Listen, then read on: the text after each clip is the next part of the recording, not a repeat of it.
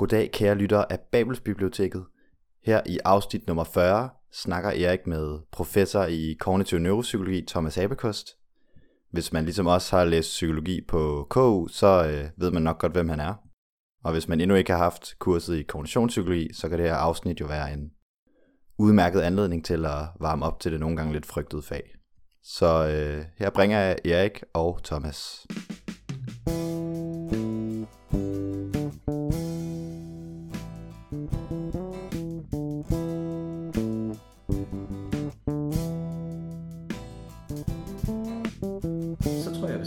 sige velkommen, Thomas. Dejligt, at vi kunne mødes i dag. Ja, tak skal du have, og tak for at arrangere det. Jamen, det var øh, selvfølgelig da. Jeg har glædet mig til at snakke med dig, og øh, du er professor i psykologi ved Københavns Universitet. Ja, altså nærmere bestemt er jeg professor i øh, kognitiv neuropsykologi, og det kan vi jo snakke lidt mere om, hvad, hvad det er for et felt her i dag. Ja. Og vi skal snakke om kognitionspsykologien, og også hvordan den hænger sammen med kognitiv neurovidenskab, og det har du omkring 20 års erfaring, eller mere omkring. Ja, jeg har jo været ansat her i, i lidt over 20 år, så er det jo noget, jeg har interesseret mig for, i, også i min studieår jo. Øh, og så kunne følge, hvordan, hvordan feltet har udviklet sig i den periode. Øh, det, er jo, det er jo et felt, som på mange måder har været, eller er blevet ret dominerende i psykologien, mm. øh, og som også har påvirkning i altså både andre dele af psykologien, men jo også øh, en samarbejde med og øh, indflydelse på mange andre videnskabelige grene. Øh, så der er masser af kan man sige, der er masser af indsigter i det her fag, men der er også måske nogle begrænsninger, som vi kan komme ind på undervejs, øh, i forhold til, hvordan vi arbejder med tingene, og, og hvad man kan egentlig kan afdække ud fra det perspektiv. Så måske, jeg har også tænkt lidt på det, øh, inden vi mødes i dag, altså, når jeg sådan kigger tilbage på, hvor langt videre er man egentlig kommet på de her 20-25 år, mm. hvor jeg har fulgt feltet. Altså fra som en ung, øh, håbefuld studerende, der kom ind i det, til, til jeg sidder her nu. Øh, så ja, så jeg tænker, det vil være meget interessant at reflektere lidt over i dag. Ja, dejligt. Og først vil jeg starte med at spørge, sådan, hvordan du fik interesse for først psykologien, og senere hen, hvorfor det var kognitionspsykologien, der... Jeg er måske kommet ind, øh, der er mange veje ind i psykologien, kan man sige. Jeg er måske kommet ind på, i forhold til, som jeg kender de fleste studerende, en lidt anden måde, eller med en lidt anden indgangsvinkel. Den er ikke unik, og jeg tænker, øh, jeg har også mødt en del andre, der har det, men jeg kommer ind fra sådan en mere naturvidenskabelig interesse i udgangspunkt, hvor det, hvor det primært var det faktisk, der interesserede mig i gymnasiet. Og så var det måske lidt tilfældigt, at jeg faktisk ikke havnede direkte videre på et naturvidenskabeligt studium, matematik eller fysik eller noget. Mm. Øhm, fordi der i 90'erne, der var der sådan en, øh, der var ligesom sådan en tradition om, at man skulle på, øh, man skulle på backpack-ture, og man skulle have sabbatår, og, jeg endte med at have, have tre af dem. Og så kom jeg jo ligesom langt væk fra det, som jeg egentlig har beskæftiget mig med i, i gymnasiet. Og så, så fik jeg på et tidspunkt, øh, så bliver jeg jo ligesom nødt til at overveje, hvad, hvad skulle jeg, hvad skulle jeg, jeg kunne ikke blive ved med at, at, at rejse rundt og lave de her ting, synes jeg. Jeg, jeg skulle vælge et studie, men det synes jeg var meget svært. Øh, og jeg synes ikke, jeg kunne vælge, øh, vende tilbage til de her meget naturvidenskabelige studier, for det var jeg alligevel komme langt væk fra øh, med alle de ting, jeg har oplevet øh, i min øh, sabbatår. Og så tænkte jeg, at psykologien det er så bredt et fag, jeg skal nok, jeg er ikke sikker på, hvor jeg havner hen, men jeg skal nok finde et eller andet inden for det. Så meldte jeg mig faktisk på, sådan lidt spontant, kan man sige. Øh, og, og startede op der. Øh, I Aarhus var det faktisk. Øh, og gik i gang, og, øh,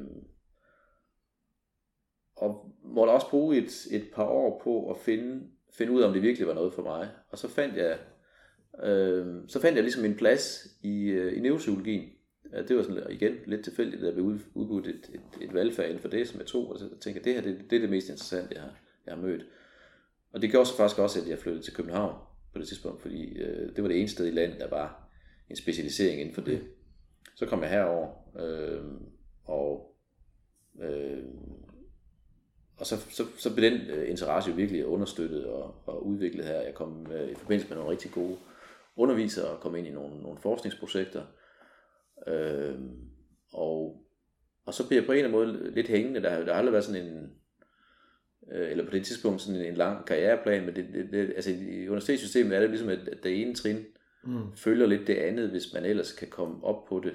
Altså da jeg blev så afleveret mit speciale, så fik jeg en, et, øh, et phd stipendium i forhold til noget forskning. En, en, jeg kom med i en forskergruppe, der arbejdede her på instituttet om, om øh, visuel opmærksomhed. Ja. Og det kombinerede jeg så med min egen interesse fra studiet på det kliniske, altså på, på hjerneskadeområdet, og så skrev jeg en PhD om det. Øh, og så, så var jeg jo glad for det. Så, så måtte jeg jo tænke på, hvordan, hvordan kunne jeg blive ved med at lave det? Men så skulle jeg jo finde en ny type stilling, og så øh, det, man kalder en postdoc-stilling, som er sådan et, øh, en midlertidig øh, juniorforskerstilling, som jeg fik. Når man er færdig med sin Ph.D. Ja, Ja. og det kan man sige, hver eneste af de her trin, der er, det er jo sådan nogle, det er lidt et udskillingsløb på den måde, at der bliver færre og færre, altså der er relativt mange phd så er der færre postdoc, og så er der endnu færre adjunkturer, Mm. som er altså den her første stilling. Øh, den er ikke en fast, det, det er den så blevet siden, men dengang var det ikke en fast stilling, men det var, ikke, det, det var en stilling, der typisk lidt frem til en fast stilling, Ja. som er lektoratet i Danmark. Øh, og så er jeg ligesom øh, altså fastholdt den her, udbygget den her interesse med forskellige projekter, og øh, øh, altså løbende publiceret ting, og på den måde kvalificeret mig til at, at, at, at blive ved med at være her, og, og fik samarbejde, og jeg kom heldigvis ind i en meget produktiv forskergruppe Mm. her på, øh, på instituttet, som var ledet af tidligere professor Claus Bundesen, Ja. som havde, som havde en enorm frugtbar øh, tilgang til, øh, til de her ting, og, øh, og var med til at sætte masser af, af projekter i gang, og der var også, øh, jeg har også jævnaldrende kolleger, som var, som var rigtig, rigtig gode, og vi havde mange kontakter internationalt, og der var, der var en masse energi i det felt, øh, som jeg altså fulgte med. Ja. Øh, og så på et tidspunkt, så, øh, så endte jeg så på det sidste trin, øh, hvor jeg ikke længere skulle, skulle søge en ny, øh, en ny stilling som, øh, som professor i, det var tilbage i 2013. Ja. Øh, og så har jeg været her, så har jeg været her siden jo, i, i den stilling. Øh, og den, kan man sige, indholdet den har også øh, forandret sig på den måde, at i, i starten af ens øh, akademiske karriere, der, er man, der kan man jo meget lave øh, sine egne forskningsprojekter, ligesom fordybe sig, bruge måneder på at lave, på at lære en eller anden øh, ny teknik, eller fordybe sig i et eller andet litteraturområde, men, øh, men jo længere man kommer, jo mere får man ansvar for alle mulige andre ting. Øh, blandt andet studerende jo, øh, vejledning af, af mange forskellige øh, opgaver, bachelorprojekter, specialer, Ph.D. studerende, øh, der kommer noget organisatorisk og så videre. Så, så på den måde bliver det meget mere sådan et, øh, kan man sige, hvor man multitasker på en andet, på et andet Mm. felt, hvor man, hvor man nogle gange skal være lidt heldig, at man, får tid til fordybelsen Ja. i det. Så jeg er faktisk, apropos, vi sidder her i dag, glad for lige at, at have et, øh, et, et lille rum, hvor jeg ligesom kan tænke lidt over, hvad, hvad er det egentlig, øh, jeg laver, og, og feltet, feltet Mm. handler om. Øh, fordi på en måde ligger det ikke så meget, kan man sige, i min daglige, i min daglige arbejde, den slags. Der er meget vejledning, og det Thomas, ja. du har jo også vejledt mig i bachelor, så, Ja. øh, så det bruger du meget tid på. Det tænker jeg, Ja. ja. så du er vant til at se det fra den studerendes perspektiv. Det er jo, Jeg hører i hvert øh, fald fra det serverede perspektiv. Jeg vil sige, det er jo, det er jo faktisk det er en af de primære øh, veje til at holde mig selv i gang. Sådan rent, øh, rent øh, kognitivt eller videnskabeligt. Altså alt det input, jeg får fra studerende, fordi, fordi I kommer jo hvert år med, med jeres idéer til bachelorprojekter og specialer, som jeg så skal sætte mig ind i og prøve at vejlede. Mm. Øh, så jeg får jo ligesom foræret en hel masse øh, inspiration, idéer, perspektiver, øh, som jeg så skal forholde mig til og sætte mig ind i til i et eller andet omfang i hvert fald. Øh, så på den måde skal jeg jo ikke hele tiden selv finde ud af, hvad der er, hvad der er det interessante. Mm. Og, det, nogle gange leder det til nogle rigtigt, altså langvarige samarbejder øh, af den vej. Så, så det er også et stort privilegium Mm. øh, at have, have kontakten til de studerende. Dejligt. Så jeg har et opfølgende spørgsmål i forhold til, jeg synes, det lød rigtig øh, spændende det her med, at du var ude at rejse, og så følte du, der var en afstand til altså, de der mere naturvidenskabelige. Kan du gå mere ind i det? Altså, Jeg tror, var det for en mere afstand? sådan en, en, en personlig udvikling, hvor jeg var, var meget godt tilfreds med at have ligesom sådan en nørd øh, tilgang, da jeg gik i gymnasiet, og øh, altså interesserede mig for atomfysik og, og sådan nogle ting, og så kom jeg jo bare ud i den store verden og så øh, mødte øh, mange forskellige typer af mennesker, og også så, at jeg selv måske havde Altså det er jo sådan en formativ periode, der hvor jeg var en 18, 18 til 21 år, og jeg synes bare, det var svært at vende tilbage til den der, som jeg synes lidt, måske lidt snævre interesse øh, for, for det sådan rent øh, naturvidenskabelige der. Men jeg har jo haft øh, meget, meget stor glæde af, øh, af den interesse eller den viden, som jeg fik allerede dengang, fordi jeg bruger den stadigvæk. Altså vi, den form for forskning, psykologisk forskning, jeg laver, den er bygget op omkring eksperimentelle studier. Så hele ideen om at, at, at udforske fænomener på den måde, den kommer jo fra, den kommer fra naturvidenskaben. Ja. Også den matematiske beskrivelse, det er jo sådan også noget, der er lidt specielt for vores øh, tilgang her i København, og noget vi er kendt for i udlandet, det er jo den matematiske modellering af psykologiske fænomener. Og den ligger jo også, øh, den ligger også helt, eller for mig så i hvert fald trækker den jo trådet tilbage til den her matematiske interesse, jeg havde mm. som ung. Øh, så jeg har sådan set været glad for det. Men jeg har også været glad for alle mulige andre øh, inspirationer. Jeg har læst øh, fag på filosofi og sociologi og sådan. Ja. Altså sådan og, og jeg synes egentlig, at jeg bruger det hele sådan lidt, øh, ikke altid sådan øh, planlagt, men, men, øh, men det gør, at jeg får også, ja, det bliver også tydeligt, når jeg vejleder studerendes øh, projekter, altså at, at jeg ligesom har nogle, nogle forskellige vinkler. Ja. Og, det, og det synes jeg også er vigtigt for en psykolog at have, fordi vi har jo vi har jo kontaktflader med, med næsten alle andre typer af, af fag eller videnskabelige felter. Øhm, så, så det er vigtigt at have den her brede interesse. Ja.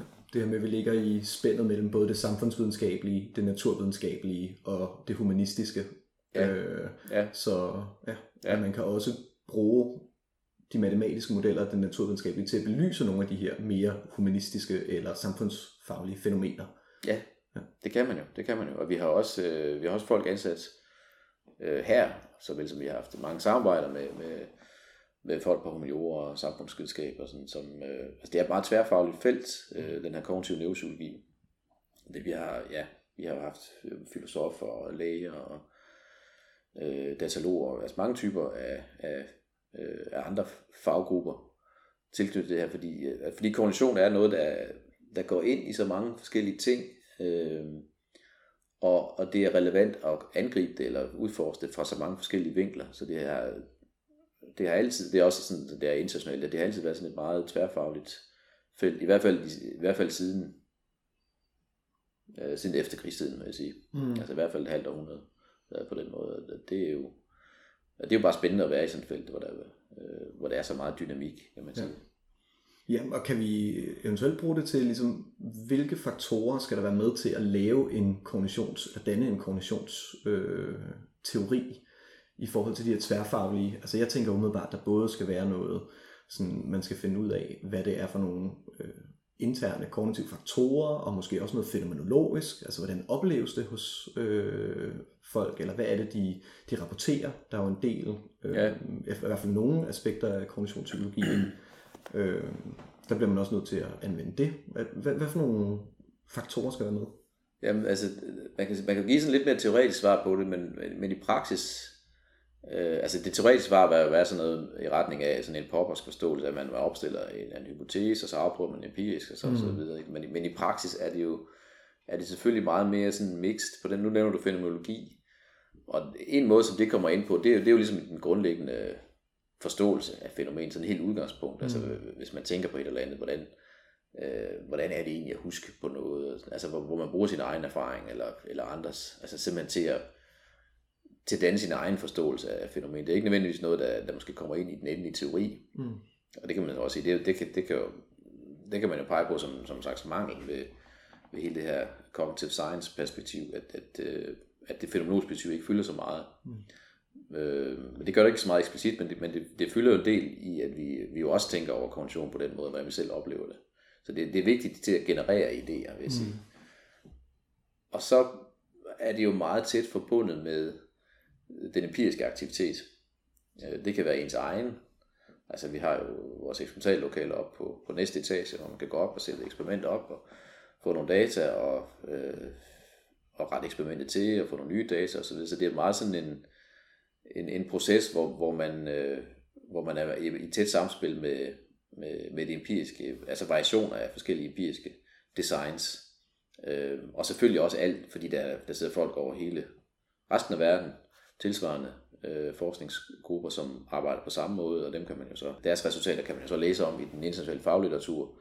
Mm. Øh, så det, det er sådan meget en løbende øh, et løbende samspil med, at man opstiller nogle modeller, hypoteser eller teorier om et eller andet specifikt, rimelig, rimelig veldefineret kognitiv proces. Det kan være en bestemt del af øh, det kan være en bestemt del af genkaldelsesprocessen i episodisk hukommelse, eller det kan være en bestemt øh, visuel perceptionsproces og, så videre. Og så har man jo et, et internationalt fagsprog øh, og en, his, en historie omkring mange af de her felter, øh, som man kan bygge videre på. Og så, så lægger man sin egen små lille øh, bidrag, forhåbentlig da, oven på det, hvor man finder et eller andet, et eller andet hjørne af det måske, og så, så øh, stiller man eksperimenter op, der kan belyse det, eller man finder måske en, en patientgruppe, mm. altså ofte øh, mennesker med hjerneskade, som, på, som kan give os en eller anden form for, for ny forståelse af det. Øh, så meget af det, det, det er jo ligesom den her, den her fælles gradvis opbygning af mere og mere detaljeret forståelse af kognitive fænomener. Og så en gang imellem, så får man de her store nybrud, hvor der sker noget helt nyt. Mm. Men det er jo ret, det er jo ret sjældent. Øh, når jeg sådan tænker på det, så tænker jeg virkelig mere tilbage, sådan mere historisk. Altså, øh, jeg har lidt svært ved, altså fordi mange af de store ting, ja nu skal man jo, det er jo svært at vide, hvad der, hvad der kommer i fremtiden, men mange af de store ting, de ligger jo nogle årtier tilbage, altså de helt store nybrud, som har også at gøre med nogle gange, at man har fået en, en ny, øh, en ny teknologi, for eksempel MR-scannerne, mm. at de kom frem i 90'erne, og man pludselig kunne se aktivitetsmønstret i hjernen. Ja. Og længere tilbage i studiet af, af, af, af mennesker med, med specifikke hjerneskader, for eksempel, øh, altså den mest berømte, øh, det mest berømte case-studium, det er jo patient HM, mm. som vi også har på vores grundpensum, som alle psykologistuderende hører om, og som jeg så hører om, når de fortæller til eksamen igen. Ja. Øh, som var en, en mand, som fik bortopereret øh, sine biocampus, eller i begge sider, den sidder i, i begge sider af hjernen, hvor man inden da ikke havde øh, en klar idé om, øh, hvad det egentlig betød for hukommelsen, altså man aldrig opereret den ud heller. Mm. Men det viser sig, at han blev, han blev totalt amnestisk, altså han havde et, et, et, et, et meget svært hukommelsestab.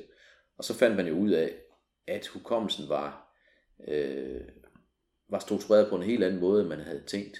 Hidtil den havde forskellige funktioner. Der var ting, han stadig kunne lære, som så åbenbart ikke havde at gøre med den her episodiske hukommelse. ja. Som, men så afhænger af nogle andre hjernedele, som man udover fik øh, ligesom øh, specificeret, hvordan hukommelsen var, var bygget op, så fik man også øh, forbundet det til nogle bestemte dele af hjernen. Så det, det er jo sådan et eksempel på, på en virkelig jeg vil sige, nybrud, som man så har bygget videre og videre og videre på. Mm. Den her grundforståelse, der ligger øh, altså inde i hukommelsesforskningen. Ja. Men det ligger jo så også sådan et halvt århundrede tilbage, den, ja. den erkendelse. Ja. Kan du nævne nogle af de andre sådan kognitive øh, landvindinger, som der har været? Øh, jamen altså inden for det, det, det, mit eget felt, som er perceptions- og opmærksomhedsforskning, så er det jo også øh, forståelsen af, hvordan, øh, hvordan vi udvælger, eller ikke vi, for det er jo ikke nødvendigvis en bevidst proces, men hvordan, hvordan information udvælges til, til bevidstheden. Øh, hvad det er for nogle processer, der gør, at vi udvælger en, en lille del af, af det, som vores sanser opfanger. Øh, jeg, jeg tror, jeg vil nævne øh, vores egen, vores egen historie her. Øh, Claus Bundesens TVA-teori her, som, som, øh, som jo var enestående, eller er enestående på den måde, at det gav en matematisk beskrivelse af, øh, hvordan de her processer fungerer og hvor vi også var i stand til at, øh, at relatere det til processer på, på celleniveau faktisk, altså mm. de enkelte nervecellers fyringsmønstre. Øh, og, og bygge en teori omkring det, og, og, og det har jo så været noget, som man har kunne, øh, kunne teste videre på og lave eksperimenter på de sidste, de sidste 20-30 år. Øh, og også anvende klinisk senere hen. Øh, ja, ja, ja. Kan jeg huske, vi havde også på Pensum TVA, det er også en del af... Ja. ja, fordi når man får den her detaljerede forståelse af bestemte kognitive processer, så gør det også, at man kan øh, undersøge mennesker meget mere præcist, end, øh, end, end bare på sådan en rent observations- eller adfærdsplan. Øh, og det er jo ret nyttigt, altså både når man skal forstå, hvad vanskeligheder folk har, men også øh, hvis man skal hjælpe dem på forskellige mm. måder. Det, det kan jo så nogle gange være vanskeligt, men, men det er i hvert fald en forudsætning at forstå øh, hvilke problemer de har. Så i forhold til TVA'en, teorien var det jo noget med, at vi kunne bruge det til at, øh, at specificere, om folk for eksempel havde vanskeligt ved at se mange ting af gangen, eller om de mere havde, deres problemer mere lå i retning af, at de har, de har svært ved at filtrere irrelevante ting, øh, og den slags ting. Så man, så man får sådan en, kan man sige, en detaljeret og på nogle områder næsten sådan en mekanistisk forståelse af, hvordan kognition og hjernen fungerer. Øh, der er også andre eksempler i forhold til perception, som vi jo opfatter som sådan noget heltidsorienteret. Fordi så fungerer det i den raske hjerne, at vi, vi åbner bare øjnene og ser. Og så har vi jo så oplever vi jo ingen øh, problemer eller modstand ved det. Det er bindingsproblemet, ikke? Det er, hvordan vi binder de forskellige ja. sensormodaliteter sammen til en ja. sammenhængende oplevelse. Men det, der overhovedet skulle være et, et sådan problem, det er jo noget, som er, som er blevet klart i, i, i den kognitive forskning, blandt andet ud fra hjerneskadestudier, hvor man har kunne se, at nogle patienter simpelthen mangler en del af oplevelsen. Altså at de har svært ved at se farve, eller bevægelse eller nogle bestemte former, hvor resten af perceptionen øh, egentlig er normal. Mm. Altså, og det har jo så også, øh, når man så har kigget ind i hjernen, der har man så også brugt dyrestudier nogle gange, så har man jo kunne se, at, øh, at det, er jo ikke, altså det er jo et meget komplekst system, mm. det visuelle perceptionssystem, hvor der er masser af områder, der laver noget forskelligt. Er det modulært, at der er forskellige nemlig, moduler, ja. som der står for forskellige dele af perceptionen? Ja, det er nemlig det. Den, hele den der modulære forståelse af, at, øh, og det, i det ligger der jo også, at, at, at, den kan, øh, at det kan skade selektivt. Altså hvis man får en, for eksempel en blødning eller blodprop i et bestemt område, så kan man tabe et bestemt modul, men resten kan sådan godt fungere næsten normalt. Og så får man de der sådan meget sådan kontraintuitive øh, eksempler, hvor, øh, hvor nogle mennesker simpelthen ser på en helt anden måde, end, øh, end, end vi gør med, med, med en rask hjerne. Så, så og igen, det er den der forståelse af en, en kompleksitet i system, som vi egentlig sådan bare på sådan rent intuitivt eller dagligdagsplan har bare tænkt, at bare fungeret. Mm. Øh, og, og ikke været inde i detaljerne i det, det, er sådan noget, som kommunikationspsykologen er rigtig god til, at få, få fraktioneret sådan noget op. Øh, så kommer udfordringen, som du siger, binding problem. Kommunikationspsykologien er måske knap så god til at sætte tingene sammen. Mm. Øh, altså, hvordan spiller de her centre egentlig sammen? Og det kan man så også lave modeller, nogle gange matematiske modeller, nogle gange neurofysiologiske modeller af. Men, men det, det bliver jo meget komplekst, og det er jo, øh, det er jo altid noget med, kan man sige, en delvis forståelse af det. Mm. det. Det er meget svært. Og så, så er hjernen jo også så, så tilpas indviklet, at, at den her modulære forståelse, den passer bedst på som mere grundlæggende perceptuelle og motoriske processer, men ikke så godt på, på, mm. på nogle af de mere komplicerede øh, kognitive processer, vi har, altså øh, når vi skal lave, øh, når vi skal beslutte ting, for eksempel, eller vores sociale forståelse, eller, eller kan man sige, mere komplicerede sproglige processer og den slags ting, som, som ikke har at gøre med et enkelt hjerneområde, men, men samspillet mellem mange hjerneområder. Så det er distribueret ud imellem de forskellige ja, hjernecentre ja. og ja. sikkert også moduler, men det er sværere ja. at isolere præcist, hvor den her funktion sidder. Ja, Ja, det, eller, ja, for den sidder nemlig ikke et sted, den sidder, ja. den sidder mange steder, og, og, og det, er ikke, det er ikke så, altså, det, det er meget svært ligesom at pege på, hvad de enkelte centres bidrag så er. Altså der har vi jo bedre øh, fod på det i, i perceptionsprocessen, også fordi, at der har vi jo kunne øh, bruge dyremodeller, fordi vores, øh, vores perceptionsprocesser ligger jo ret tæt på det, man finder hos, øh, hos, hos højrestående pattedyr øh, aber for eksempel, hvor man jo så har kunne, kunne måle direkte i hjernen de her ting. Mens der er nogle ting, som kun mennesker har, mm. sproglige processer, med sådan højere ordens tankeprocesser, hvor vi jo bare har os selv. Øh, og det sætter nogle begrænsninger på, hvor meget vi har kunne, kunne udforske det. Mm. Så der er, mange, øh, der er mange forskellige dele af kognitionspsykologien, som har mange forskellige øh, måder, vi udforsker på, øh, og hvor vi er nået, altså kan man sige, nogle, nogle tilfælde rigtig, rigtig langt, og andre tilfælde har vi selvfølgelig en, en, meget bedre forståelse end, end, end før kognitionspsykologien kom i gang, men, men, men, men der mangler stadig meget. Det er også et godt spørgsmål om, om, om det bare er, at vi bare skal fortsætte, som vi har gjort indtil nu, så at sige, ud af den samme, det samme paradigme. At det er bare et spørgsmål om tid, så finder vi ud af det, eller om der skal en eller anden forståelse til. Mm.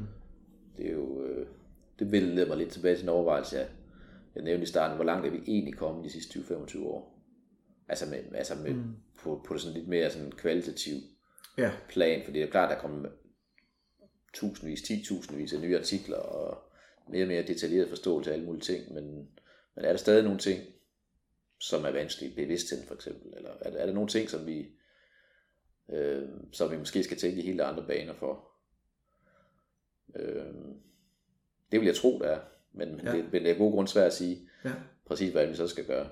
Spændende. Er det fordi, at, det, at du føler, at de store landvindinger altså at så meget som der er blevet publiceret, og så meget energi, der er blevet brugt på det, så burde der være kommet mere ud af det, eller hvordan?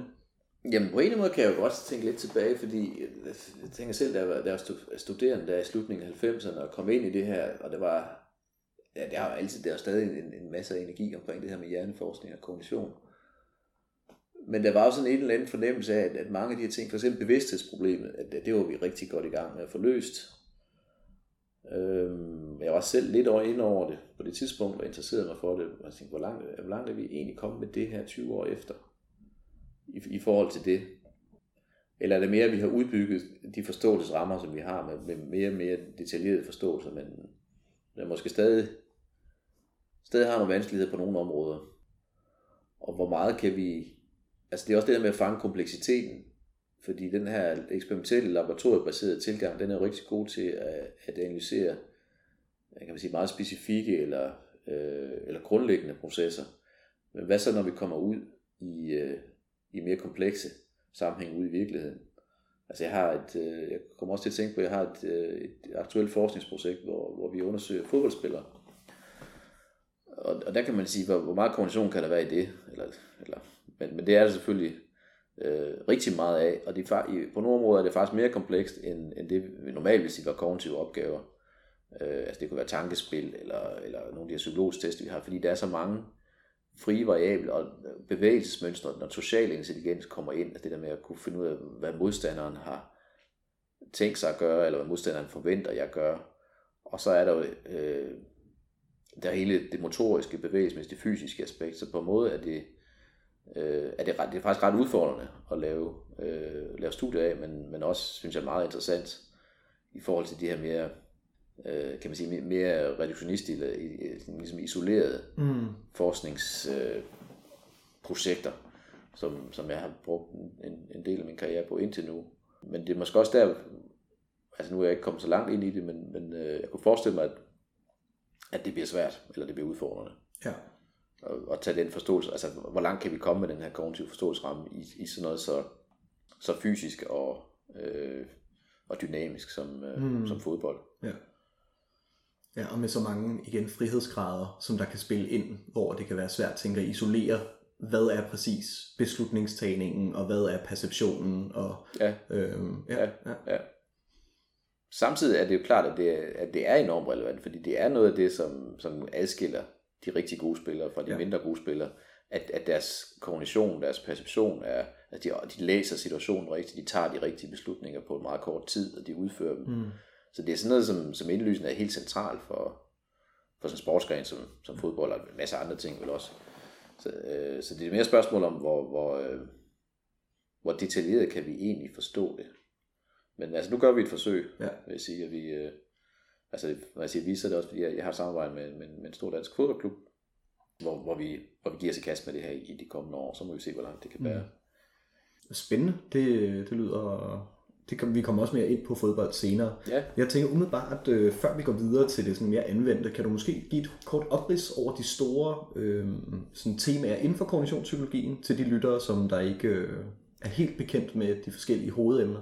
Jamen kognitionspsykologien er sådan en, øh, altså kognition er sådan en slags samlebetegnelse for, for, for menneskelige tankeprocesser, kan man sige. Men det, men det er ikke kun bevidste tanker. Altså vi, det, det, måske kan man bedst forklare det ved virkelig den måde, vi strukturerer vores undervisning, vores grundfag til vores psykologistuderende på. Der er så nogle hovedområder, som, som man skal lære om, som kognitionspsykologien har noget at sige om hver af dem. Så, så der, der starter man med sådan, altså passiv processer, som har at gøre med, hvordan vi ser, og altså afkoder synsindtryk, og øh, føle sansen, og høresansen, og smagssansen, og den slags ting. Og så har vi opmærksomhedsprocesser, som har at gøre med, hvordan vi udvælger, øh, hvordan vi fokuserer vores bevidsthed eller vores informationsprocessering på, på for eksempel nogle bestemte dele af, af, af sanseindtrykkene, øh, eller, eller på nogle bestemte tanker. Øh, så har vi hukommelsessystemet, som er det største felt i virkeligheden i kognitionspsykologien, hvor der er mange forskellige typer af hukommelse.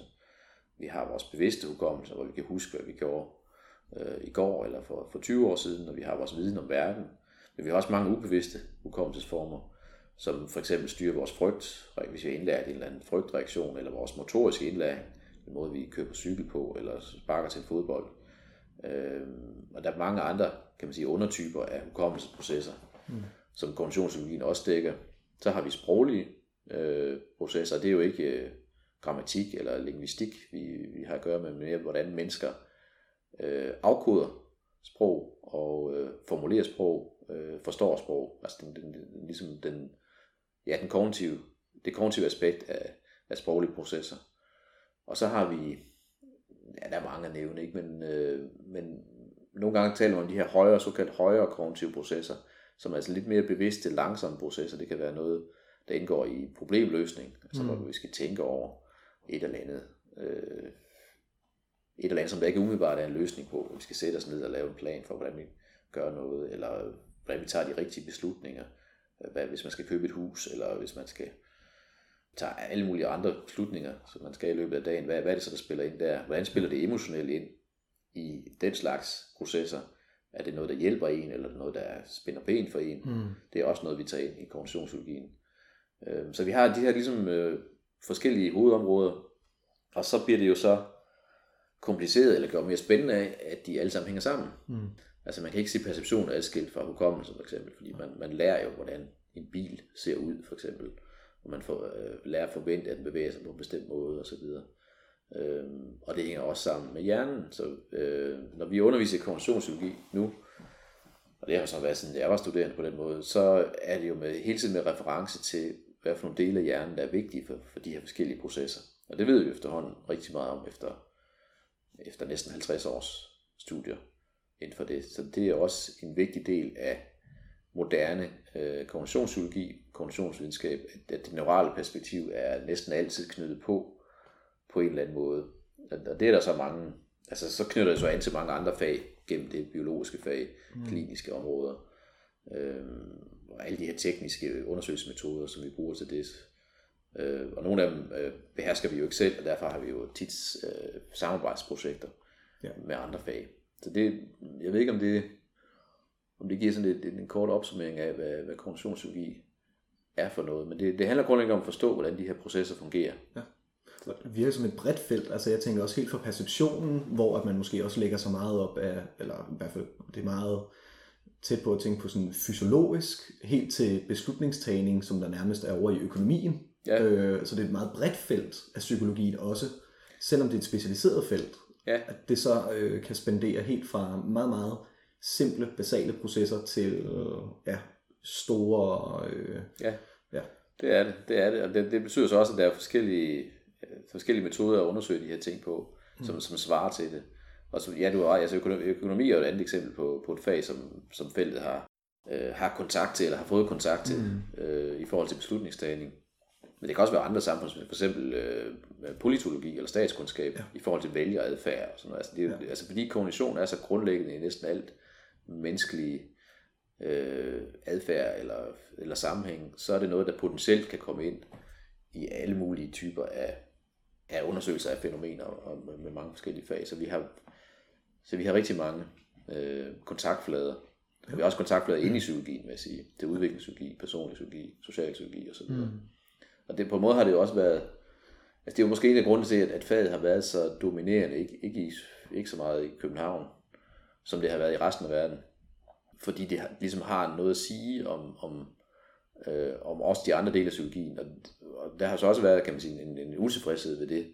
Fordi det har jo ikke, altså der er jo stadig mange ting, som man ikke kan sige ud fra det ligesom har fyldt for meget. Mm. Så der er også en diskussion, øh, som vi også tager løbende her på instituttet, altså hvor meget skal, hvor meget skal det her perspektiv egentlig fylde? Ja. Hvor meget kan det bidrage? Hvor meget, hvor meget øh, kan det gå i spil med de andre? Hvor meget, hvor meget kan det ikke dække? Ja. Ja.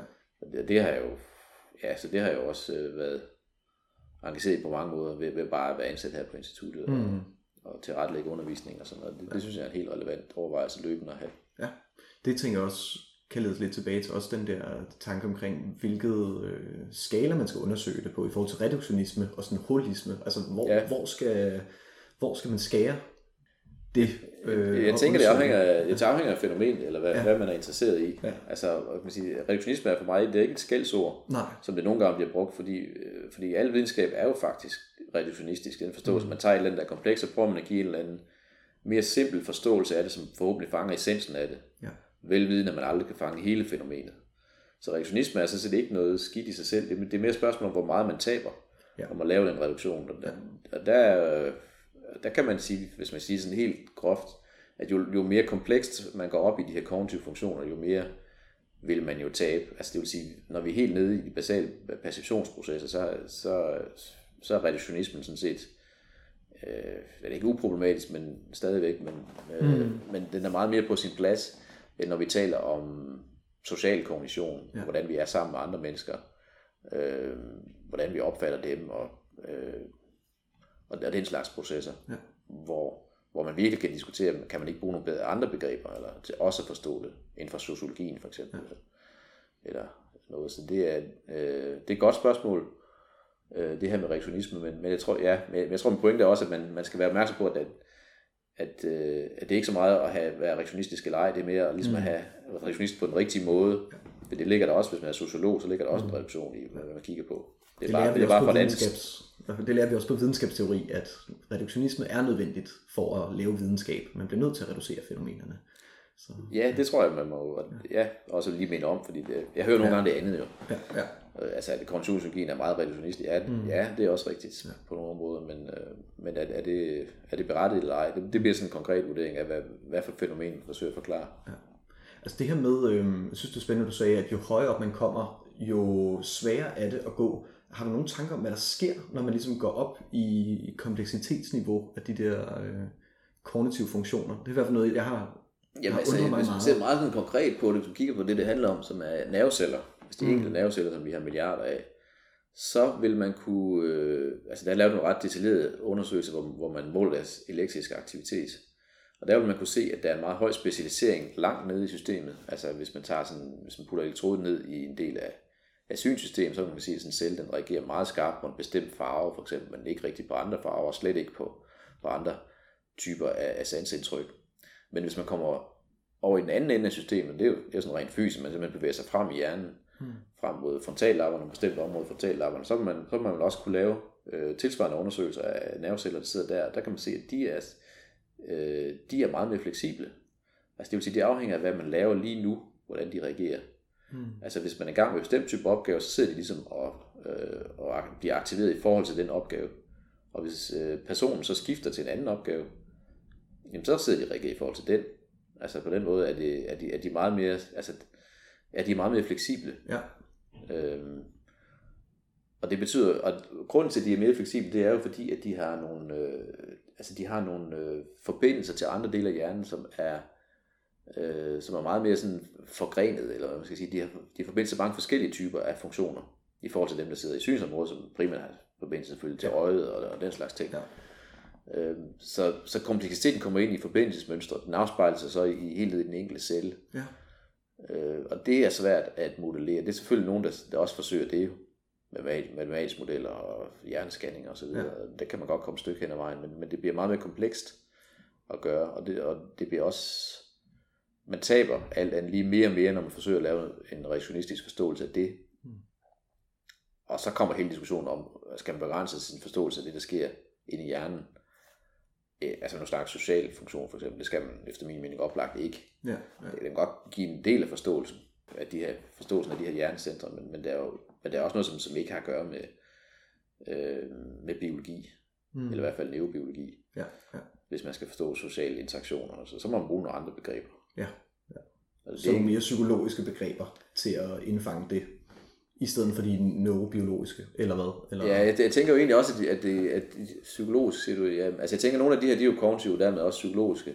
Så jeg, så jeg tænker, det er jo en anden form for psykologiske begreber, måske nogle mere fænomenologiske begreber, mm. eller det kan, også, det kan også være, at man hopper helt ud af psykologien og simpelthen går over i, i noget mere sociologisk. Mm. Altså jeg må sige, det den her forståelsesramme, vi, vi må forstå øh, den kultur, eller den kontekst, som det her udspiller sig i. Ja. Det er ikke noget, der kan forstås på individuel plan, det må, det må man op på, på sådan mere kollektiv plan. Så har man nogle begreber der, man kan bruge. Ja. Og det er ikke sådan, at det nødvendigvis er en modsætning. Nej. Det, det synes jeg typisk det faktisk ikke er. Man skal bare være klar over, hvad de hver især kan, ja. de her forståelsesrammer. Øhm. Det er måske mere et skalaproblem i forhold til, hvad for et, ja, en prisme ja. man tager på og ja. undersøger fænomenet, hvor tæt på går vi, hvor meget vil vi ligesom se ja. af, ja. af billedet. Ja, det tror jeg er en rigtig god pointe. Altså, mm. det, det er netop det, altså, altså mikroskopet versus, kan man sige, det, samfundsperspektivet, øh, som kommer ind der. Ja. Øhm, så på et tidspunkt hopper vi ud af kognitionspsykologien, mm. kan man sige, når, ja. når man begynder at forstå de der fænomener. Ja, ja. Ligesom man også i, altså kan man sige, når man ser på fysik og kemi og biologi, så er der også ting, som, som man, man er nødt til at forstå på biologisk plan, selvom det egentlig er kemisk baseret, som igen er fysisk baseret. Ja. Man kan ikke bruge fysisk begreber til at forstå frøers paringsadfærd, går jeg ud fra. I hvert fald ikke hele, ikke kun vel. Ja. Øh, og sammen, sammen har vi også, vi, vi er ligesom placeret et eller andet sted midt i, i, i psykologien. Øh, og det er en rimelig bred midterposition, men, men, øh, men der er altså nogle ting, som, som vi bare skal sige, dem, der skal vi falde noget andet. Spændende. Jeg tænker, at vi måske skal, øh, vi har allerede snakket lidt om det, men i forhold til broen mellem neurofysiologien og øh, kognitionspsykologien, kan du snakke lidt mere om den? Altså neurofysiologi, øh, altså, når du, altså så rent teknisk, så tænker jeg jo mere på den, kan man sige, den, der meget, øh, altså den del af neurovidenskaben, der gør med en elektrisk aktivitet. Okay, ja. Hvis du, jeg ved ikke, hvor specifikt du mener det med det. Også øh, ja, neurovidenskab kan vi også godt Ja, sådan i bred til. forstand, Ja, ja. bred forstand, ja. Der er nemlig mange, øh, altså kan man sige, mange teknikker. Der, der er jo nogen, der måler netop elektrisk aktivitet. Mm. Og så er der nogen, der måler blodgennemstrømning. Og så er der nogen, der har målt på mere klinisk, øh, simpelthen at kigge på effekterne af forskellige typer af hjerneskader. Øh, så er der nogen, der kigger på genetik. Og så der, altså der, er, jo- der er mange sådan, øh, biologiske målemetoder. Der vi jo, det vi har forsøgt, det er jo at lave sådan et slags øh, match på den måde, at vi- vi fra den psykologiske side siger, der har vi en eller anden proces nu, psykologisk, som vi kan måle sådan og sådan, typisk i en eller anden eksperimentel, veldefineret sammenhæng, og så vil vi måle den samme proces under samme forhold, altså kan man sige på den samme person, og øh, under, samme, under udførelse af samme eksperiment, men så, så supplerer vi så med en måling af noget, øh, noget neuralt på den ene eller anden måde. Vi kan, lægge, vi kan for eksempel øh, bede folk om at lægge sig ind i sådan en stor MR-scanner, så bliver man kørt ind i den, øh, og den, øh, den, den kan man så ligge øh, sådan ret fixeret ind i, men man kan godt lave nogle, øh, nogle øh, kognitive ting, øh, nogle opgaver, man kan lave regneopgaver eller beslutningsopgaver, man kan lave alle mulige faktisk øh, ledelsesopgaver, samtidig med at scanneren måler på ens øh, blodgennemstrømning i forskellige dele af hjernen. Og så, øh, og så er det jo noget med at kigge på øh, øh, enten korrelationer, altså det vil sige, hvor, hvor, er blodet henne, når man laver den del af opgaven, hvor er blodet henne, når man laver den anden del af opgaven. Og så kan man sige, jamen, så er det så er det en indikation for, at de her dele af hjernen, de er, nok, de, de er mere involveret i det. Ja. Man kan også lave, kan man sige, mere direkte manipulationer af det neurale. Det er virkelig en stærkere form for evidens, men så bliver der noget kausalt ind over det. Altså man, man påvirker hjernen. Og det kan være med, øh, altså, altså hvis man virkelig skal være invasiv, ikke, så, så skal man jo påvirke øh, det elektriske fyringsmønster. Det, kan, det har man gået i dyrestudier. Faktisk enkelt selvfølgelig også hos mennesker. Ja. Altså i forbindelse med operationer, hvor det sådan er etisk øh, forsvarligt, eller at det faktisk er nødvendigt. For eksempel HM, hvor man blev nødt til at... Ja, det var det så var på grund af det- epilepsi, ikke? Ja, det kan man sige, det var, sådan, det var en operation, man ikke ville have lavet i dag. Ja, ja, ja, ja, ja. Men, men man laver jo operationer på grund af epilepsi øh, den dag i dag over, over på Rigshospitalet. Og det foregår jo selvfølgelig under meget øh, kontrolleret forhold, hvor en del af undersøgelsen jo er, at man øh, øh, for mange patienter, at man får fjernet en del af kranet, så man kommer helt ned og kunne måle elektrisk på, hvordan den persons øh, psykologiske funktioner er anatomisk struktureret, så man ikke så at sige skærer noget fra, som man, hvis man overhovedet kan undgå det. For eksempel sproglige Ja. funktioner. Og det gør man jo ved at gå ind og, og stimulere og, og lytte på de her områder direkte. Og så intrakraniel EEG, ved jeg også i forhold til Ja. epileptiske operationer, man også ja. øh, nogle gange måler inde i selve øh, Ja. hjernen, hvor Ja. ellers kan man jo kun lave et EEG ude på selve kraniet Ja, og måle det yderste af cortex. Ja. Øhm, og det er, det er jo en meget, meget mere direkte Ja. Metode, som man jo kun kan bruge i de her helt særlige sammenhæng. Øh, man kan også, kan man sige, påvirke hjernens aktivitet ved øh, magnetisk stimulation. Man har noget der TMS, ja, transkranial. transkranial magnetisk stimulation, Ja. hvor, hvor man giver sådan en forstyrrelse af den elektriske aktivitet. Det er sådan noget, altså, så hvor man så sætter den her, øh, det her apparat på oversiden af kraniet, og så stimulerer under. Det er den noget mere diffus måde at stimulere på. Øh, og så har man jo hjerneskadestudierne, som er, som er den, den ældste, mest klassiske øh, måde at udfordre sammenhæng mellem psykologiske og neurale processer. Og det er selvfølgelig heller ikke noget, man kan, medmindre det er dyr, men ellers øh, noget, man kan styre eksperimentelt selvfølgelig, men man kan jo, øh, men man kan jo undersøge folk, som af naturlig vej desværre har fået øh, mm. forskellige skader i hjernen, og så se på, hvordan det ændrer deres psykologiske processer. Så der er jo en hel tradition inden for det, inden for den, øh, ja, nogle gange kalder man det for en kognitiv neuropsykologi, Ja. Hvor, hvor man, hvor man øh, undersøger typisk patienter, som har meget øh, afgrænset kognitive problemer, Ja. og prøver at finde ud af, hvor afgrænset er de, og hvordan hænger de sammen, hvad for nogle dele af hjernen har de at gøre med. Sådan. Øh, så på den måde har man jo lært meget om, øh, om sammenhæng mellem øh, enkelte anatomiske områder og bestemte kognitive processer. Mm. Men den sammenhæng bliver sværere og sværere at lave, i mere kompleks kognitionen er. Mm. Altså det der, vi kommer ud i grænserne for, hvad, hvad, hvad den her meget sådan eksperimentelle tilgang, den kan gøre. Men, men vi er kommet enormt langt Og det er jo fordi, der er jo, altså der er, altså kan man sige, bedre end noget andet sted i psykologien, er der et match metodisk, på grund af den eksperimentelle øh, og modelleringsmæssige tilgang med her kognition, så, så er der sådan næsten en til et match nogle gange med, med, med den måde, man vil undersøge tingene på, biologisk. Mm. Altså man har simpelthen den samme tilgang til det. Og så har man fundet, ja, fundet masser af interessante ting af den vej også.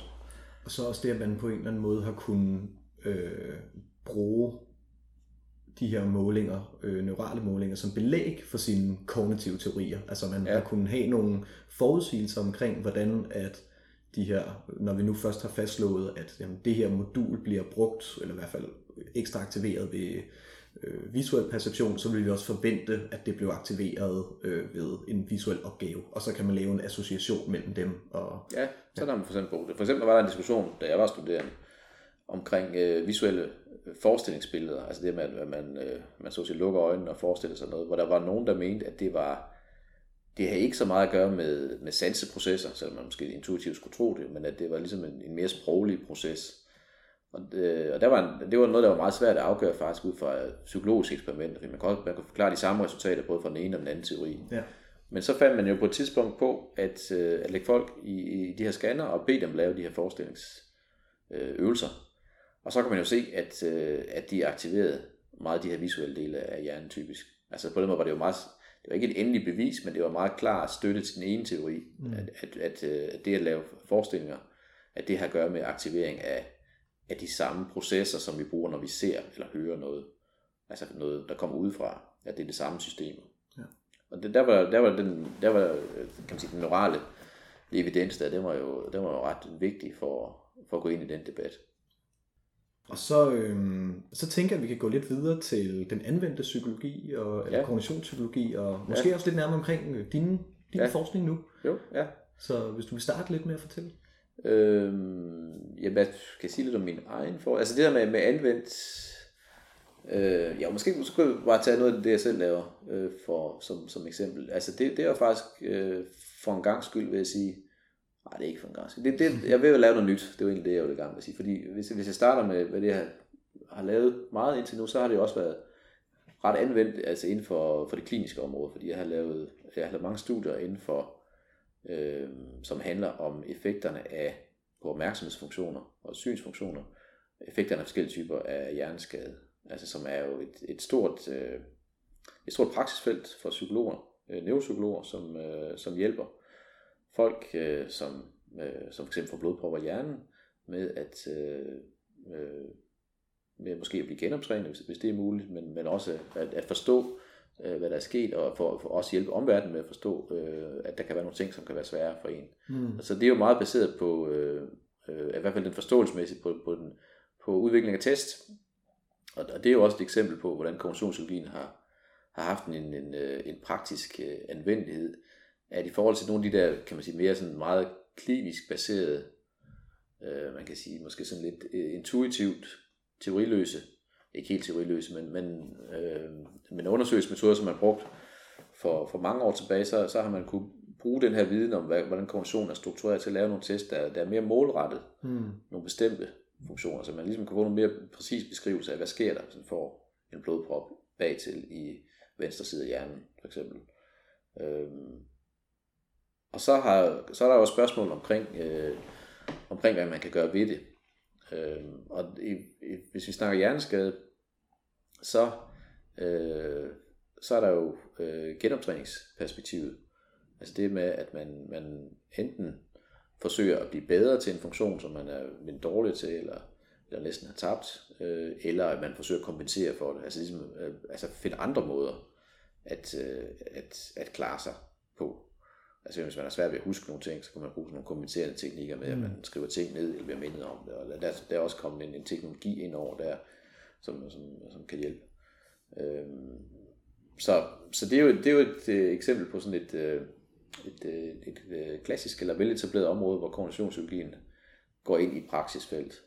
Øh, det er så ikke bare i, i forhold til hjerneskade, det er også øh, noget, noget af det, der måske i senere år kommer endnu mere frem, det er inden for psykiatrien mm. hvor, hvor man har fundet ud af, at mange, mange af de her øh, af de, øh, af de store psykiatriske øh, lidelser, de, de har nogle vigtige kognitive komponenter, for eksempel øh, bipolær lidelse, altså maniodepressivitet. Øh, at, at der er selvfølgelig, øh, kan man sige, de her affektive, øh, følelsesmæssige aspekter af det. Øh, men i virkeligheden er noget, noget af det, der kan virke mest invaliderende, det, det kan være de kognitive problemer, som, som mange af de patienter også har. Altså problemer med at huske for eksempel, eller, øh, eller overskue situationer og sådan noget. Mm. Øh, så det, det er også et felt, der, der er i udvikling, og som vi også, øh, som vi også har forskning af øh, her på instituttet. Spændende.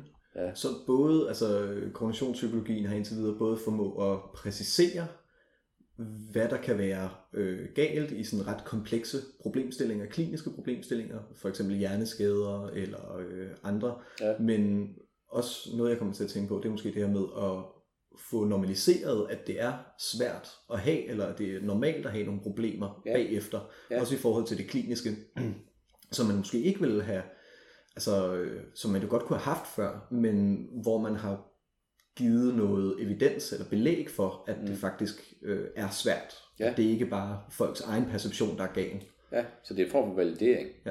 af folks, øh, folks egen oplevelse, eller det kan det i hvert fald være. Mm som kan være meget betydningsfuld, også hvis man skal leve med noget resten af sit liv. Mm. Altså, altså, det, altså det er det, og det er på grund af, at jeg har fået den her skade, og, øh, øh, og det er ikke noget, jeg bilder mig ind, eller, eller prøver at dramatisere, eller, eller noget, altså sådan, det, det er noget, jeg har ja. som, som en udfordring. Fordi det hører man jo nogle gange omkring, for eksempel også depression, at, ja. at der er forskellige holdninger til, hvordan man skal tilgå depression. Og ja. altså, de fleste psykologer vil nok ikke gå ind for, at man bare siger, man skal tage sig sammen. Men øh, der tænker jeg, at, at det, det tror jeg nogle gange, man kan komme ud for i sådan familiære eller omkredsen. Ja. Der, der kan man måske via evidens faktisk understrege over for ja.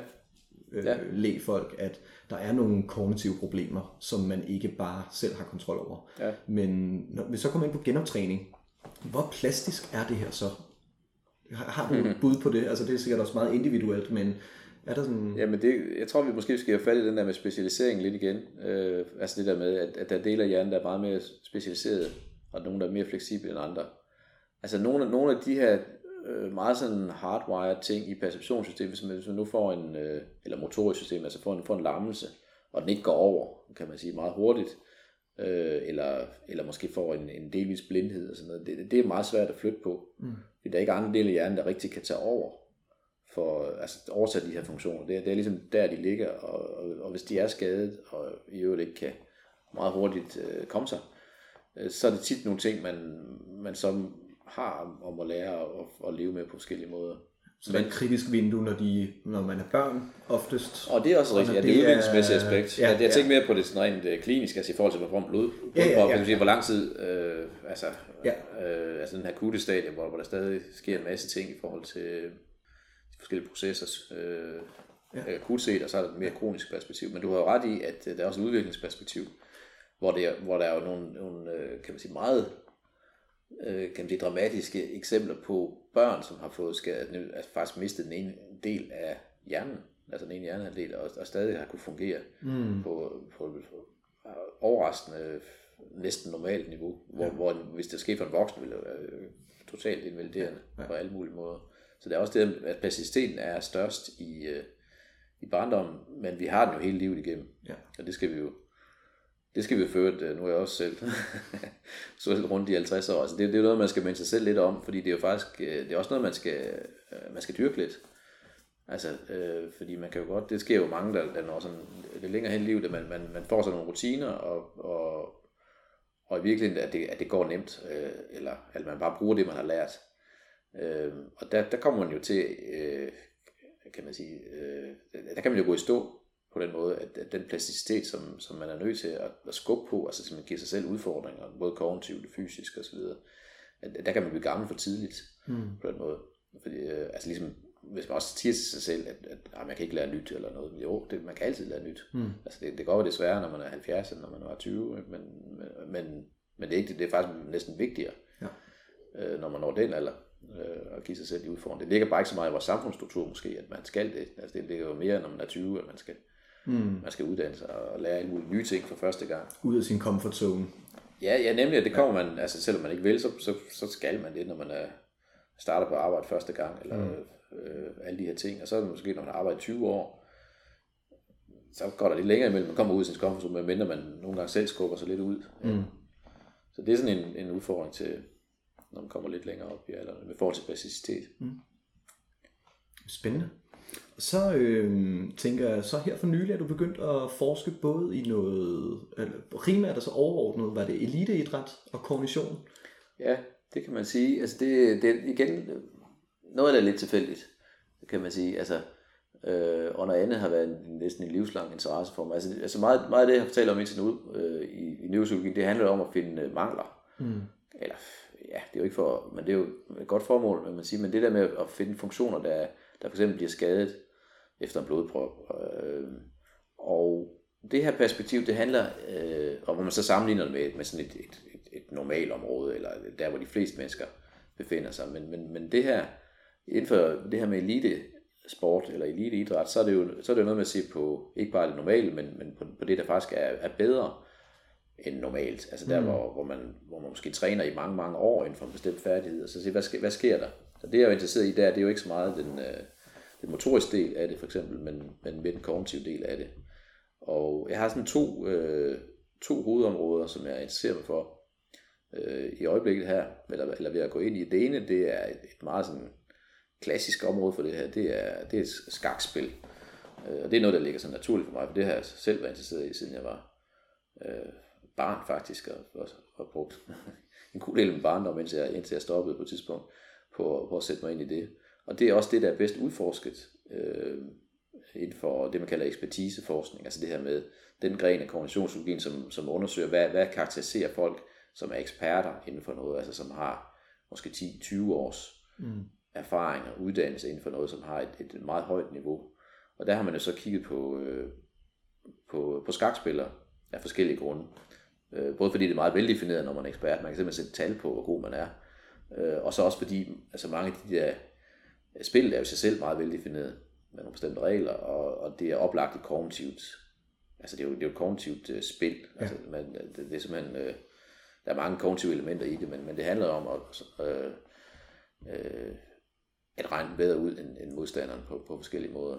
Og selve spillet er meget afgrænset og let, og tænker jeg også at operationalisere. Ja, nemlig altså, det. Ja, ja. Og det er også derfor, man er kommet, altså det er jo et af de første områder, hvor man går langt i, i forhold til kunstig intelligens, det kan vi måske tale lidt mere om senere. Ja.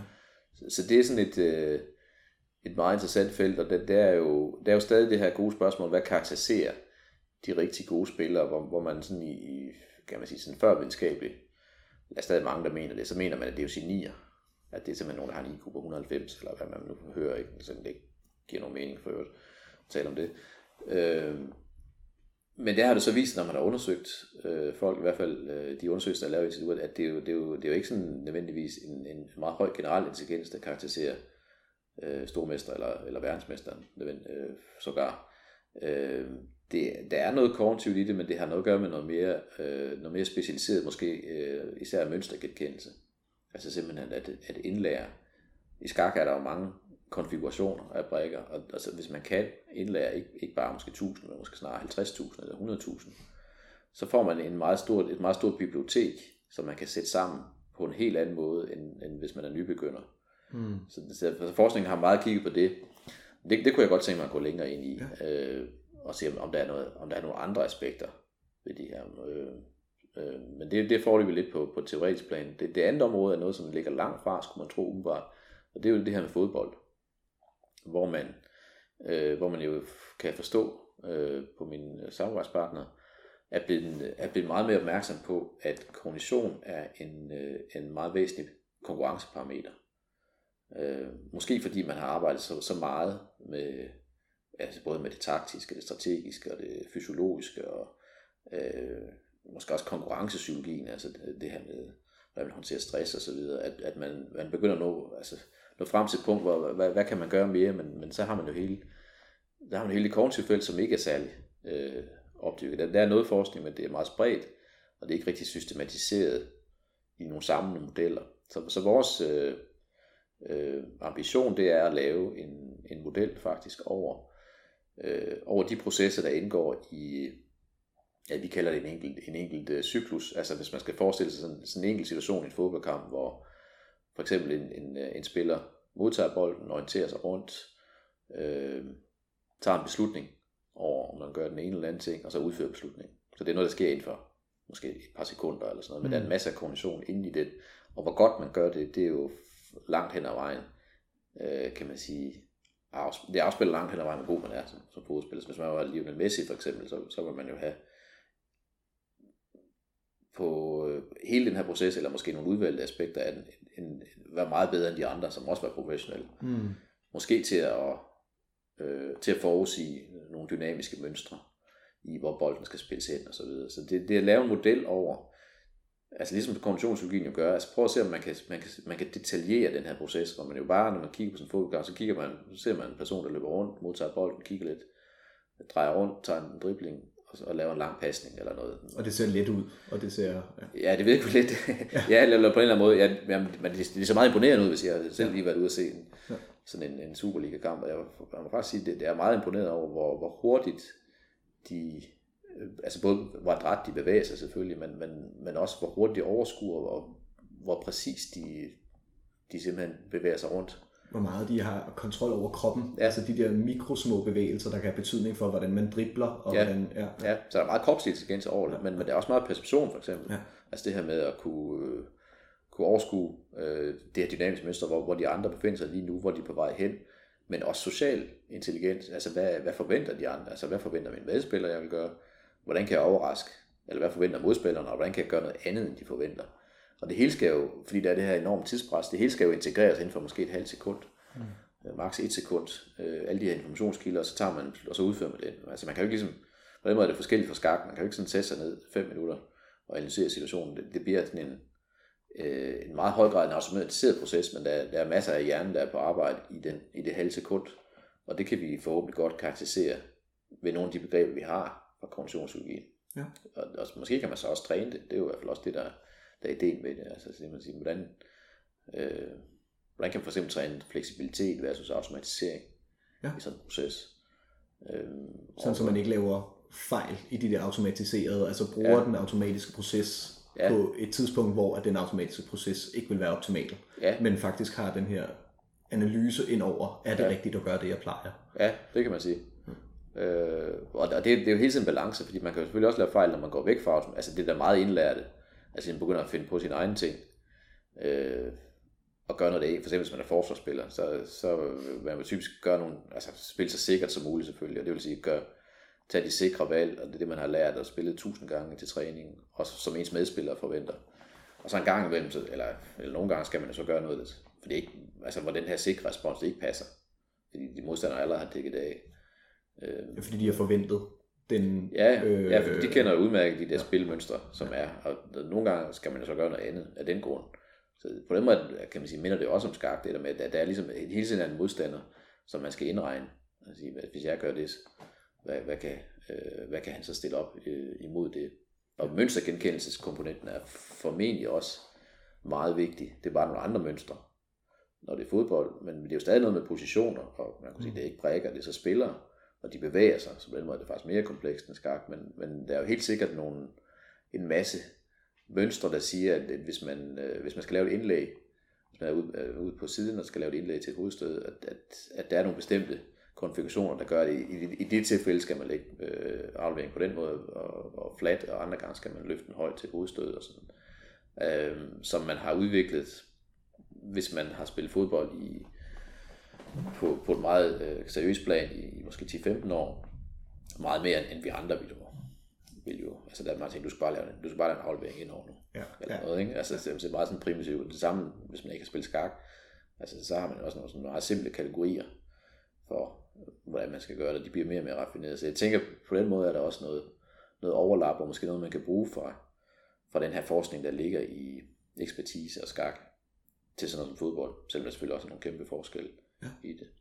Så det, det, det er et meget interessant felt, synes jeg, for mig, men, men det, det, er, det er noget, som, som, som jeg først er begyndt at, at bevæge mig ind i, kommende fra det her mere traditionelle kliniske felt. Ja, så det er relativt nyt. Kan du pinpointe, hvad for nogle kognitive processer, der sådan er centrale for det, I har undersøgt indtil videre? I, altså inden for det her... Ja, for eksempel at tage fodbold. Øhm, vi, vi er faktisk ikke i gang med at arbejde empirisk nu. Altså okay. i forløbet er det noget med at afdække det, der er lavet. Altså det, folk, der har lavet studier af straffespark eller andre ting. Noget, noget man især interesserer sig for, måske også fordi det er relativt nemt at måle på, det er orienteringsbevægelser eller øjenbevægelser.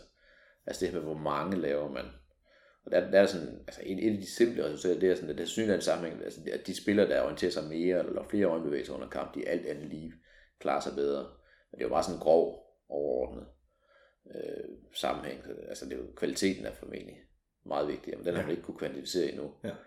Man, man forsøger så at gøre det for eksempel sådan en virtual reality test. Altså, det er, jo, det, er jo, det er jo sådan en mellemting, som er interessant, som er kommet frem i forhold til det der med problemet at være at sætte folk enten ud på fodboldbanen, hvor man ikke har nogen eksperimentel kontrol, eller en, helt ind i laboratoriet, hvor de får en skærm, ligesom vi plejer at gøre, hvor der er en meget stærk reduktion. Så virtual reality er sådan en slags mellemting, hvor man ja. jo faktisk kan, kan, kan vise en spilsituation, hvor de bevæger sig rundt, altså ligesom det minder om det, man ser på banen. Samtidig kan man kontrollere, hvordan de bevæger sig, og man kan lave nogle, man kan hele tiden lave målinger af øjenbevægelserne, for eksempel, og hvad man kigger på. Og det, jeg vil tro, det er der, man, de to vil kunne mødes især empirisk. Mm. Men der er ikke lavet så meget af det endnu, men, men det er en teknologi, som, som vi har, som, som vi skal til at bruge. Øhm, så, så det her med orientering er en ting. Øhm, så er der også noget med sådan noget som det vi kalder arbejdsudkommelse, altså det her med, hvor mange ting kan man holde i hovedet på én gang. Og i det tilfælde er det, hvor mange, hvor mange spillere kan man, øh, kan man holde i sin umiddelbare bevidsthed, altså ligesom vide, hvor de er på banen. Mm. Og der er jo, det ved vi jo fra anden kognitiv forskning, der er jo en meget stor begrænsning på. Man kan jo nemt holde alle 22 mm. i hovedet, og selvom man vil kunne se dem. Altså det er jo, det er jo formentlig noget, der er, der er på altså måske fire især, og så, så måske lidt mere på gætteplan med, med resten. Øh, så det er, jo, det er jo sådan nogle variabler, og kan man træne det? Hmm, måske. Øh, det, ja, det er jo sådan noget, vi, vi rent empirisk skal, skal i gang med at finde ud af. Ja, og så vil man, når man har afdækket det her område, finde ud af, hvilke faktorer, der, der har betydning for elitedrætten, så vil man kunne gå ind og se, når, hvem har måske problemer med overblikket af banen, hvem har måske mere ja. problemer med øh, tage den rigtige beslutning. De har overblikket over, hvordan banen ser ud, og hvilke spillere der er. De tager ja. bare nogle beslutninger, der er suboptimale. Ja, præcis. Øhm, altså den her profilering, som, ja. som på en måde også kender lidt fra det kliniske område, altså det med stærke sider eller intakte sider og svage sider. Og det er jo oplagt øh, inden for det her, også fordi altså, spil som fodbold er jo sådan et kollektiv, hvor, hvor, hvor nogen kan nogle ting, og skal placeres nogle steder, og andre kan nogle andre ting. Og der, der kan den profilering jo også være nyttig. Altså, hvor skal man placere en, en person på banen? Øh, og måske kan den kognitive testing altså give, give en mere eksakt profilering der. Og måske også altså et udviklingspotentiale. Altså, man simpelthen peger på nogle ting, man skal træne på. Det, det er jo håbet i hvert fald, men, men det, er, det er meget tidligt stadig med det. Jamen, spændende. Så tænker jeg, at vi kan gå lidt mere videre til diskussionsspørgsmålene, og øhm, ja. jeg tænker også, at vi kan snakke lidt først om intelligens og den kognitive øh, ja. psykologi, og bagefter om nogle, sådan, både du har nævnt lidt omkring nogle begrænsninger, men også konsekvenser ved viden om den menneskelige kognition. Ja, øhm. ja. Øh, om, om intelligens siger du, altså, ja, vi har, vi har været lidt omkring det der med kunstig intelligens, altså vi kan, vi kan jo starte med, hvordan vi opfatter menneskelig intelligens i udgangspunktet. Altså, det er jo faktisk også et begreb, som man har som man har operationaliseret i kognitionspsykologien, Man har de her intelligenstest. Og intelligens, det er, det er i virkeligheden sådan, eller der er mange teorier om intelligens, men en, en dominerende det er, at der ligesom er en underliggende faktor, man kalder det en G-faktor, som spiller ind i varierende grad i, i næsten alle kognitive opgaver. Altså det vil sige, at hvis man har høj G-faktor, så vil man alt andet lige være bedre til mange forskellige kognitive opgaver. Nogle gange vil det slå mere igennem, hvis det er nogle mere sådan problemløsende opgaver, for eksempel, så vil det betyde rigtig meget for hvad forskel der er andre gange, andre kognitive opgaver. Øh, hvis det kan være sådan simple perceptionsopgaver, der betyder det måske ikke så meget, men, men det er ligesom en faktor, der går ind i, i, i al anden kognition, og hvis man har en høj G-faktor, så har man høj intelligens, så det er den måde, vi sådan, traditionelt tænker om, om intelligens der, altså som, sådan, som en, en underliggende faktor, der har, øh, som går ind i de enkelte delkomponenter. Øh, og det har der jo, ja, det er jo et helt forskningsfelt for, for sig selv det her med, med intelligens, hvor der er intelligensprøver, og, og hvordan det kan sammen, altså forudsige folks præstationer, arbejdspræstationer, uddannelsespræstationer osv. Det har, det har enormt lidt forskelligt, i hvert fald, hvad for nogle lande man er i, men, men i, men i nogle, øh, nogle sammenhæng har det haft enorm betydning med, med intelligens. Så det, det er sådan lidt mere en, en statistisk samlet betegnelse, mm. måske, end det er det egentlig øh, et, en kognitiv proces. Øh, I hvert fald sådan noget, som man tænker på det i forhold til intelligenstest så er der også teorier om, at det afhænger af nogle bestemte dele af frontallapperne osv. Men det er sådan lidt forløbigt, vil jeg sige, i forhold til, hvor godt man forstår, forstår det. Men det har jo noget at gøre med, at, øh, at kunne, øh, altså i forhold til det med, at, øh, at man inden for problemløsning bare, øh, kan man sige, ved, hvordan man skal løse en opgave, og så bruger den. Altså det er jo, det er jo at bruge sin hukommelse eller sin viden. Så vil man, hvis man har høj intelligens, jo kunne, øh, kunne forholde sig til nye situationer, sætte nye typer mm. information sammen på en, på en effektiv måde, måske holde dem effektivt i ens arbejdsudkommelse, de forskellige informationer, man har, kombinere dem på den rigtige måde, finde en ny måde at løse det på. Så, så det er især det, man en god måde at løse det på, fordi det er også, ja. øhm, jeg har selv interesseret mig lidt for bare sådan, øh, det er sådan noget systemteori, hvor de også prøver at definere intelligens på tværs af bare ikke kun menneskelig intelligens, men også øh, robotter, dyr, ja. øh, planter for den sags skyld. Ja. Det her med at lave en god løsning bedre end tilfældet. Altså det er ligesom baseline for ja, det må sige en baseline, ja. intelligens. Hvis du, ja. hvis du laver en helt tilfældig løsning, øh, så, så har du en, altså ikke en intelligens. Og det, så kan man også øh, kvantificere det negativt. Altså sige, hvis du laver en dårlig løsning, okay. så, øh, så kommer vi derned, hvor at det begynder at være en øh, altså, negativ intelligens. Men hvis du kan komme med en rigtig, rigtig god løsning på det presserende problem, hurtigt, øh, hurtigere end tilfældet, jamen så begynder vi at have sådan en kvantificerbar øh, forståelse for, hvad er intelligent adfærd. Ja. Og det tænker jeg på en eller anden måde også øh, bidrager eller kan være med til at belyse menneskelig intelligens, at det handler om at løse problemer, vi bliver stillet hurtigt og korrekt. Ja, altså på en måde er der sådan et evolutionært øh, perspektiv i det også, at, det simpelthen som, som levende væsener har vi brug for intelligens i forhold til at håndtere vores miljø. Hmm. Og, og det har man jo hele vejen ned. Altså man kan, i den definition kan man også have, karakter jo også have intelligens ja, selvfølgelig. Ikke? Ja, ja. På den måde, så bliver det selvfølgelig meget mere komplekst, fordi vi har meget mere komplekse ja, altså vi kan i hvert fald øh, interagere mere komplekst med vores miljø, ja. end en, en bakterie kan. Ja. Øhm, og der kommer det her intelligensbegreb jo så ind, hvor, hvor, hvor effektivt kan vi gøre det. Ja, ja. Øh, og det er jo sådan noget, vi har brystet os af som, som art. Der, der, der, der lå vi ligesom i toppen af pyramiden, og det, er jo, mm øh, og det er jo så derfor, at vi har den her enestående position øh, på planeten på godt og skidt. Øh, øh, og så har, det leder måske videre til, til det her med kunstig intelligens. Fordi den position er jo faktisk blevet mere og mere udfordret. Øh, altså, øh, den, den, den første udfordring, jeg sådan for alvor kom i tanke om, altså, det, det, øh, altså man sige, kognitionspsykologien har jo, har jo traditionelt haft, øh, haft mange, øh, meget inspiration og meget interaktion med, med data, datalogi og computer science og sådan noget. Og der har jo, der har jo hele tiden fra starten af kognitionspsykologien, der er omkring 1960, været idéer om, at man kunne implementere de her kognitive processer i maskiner.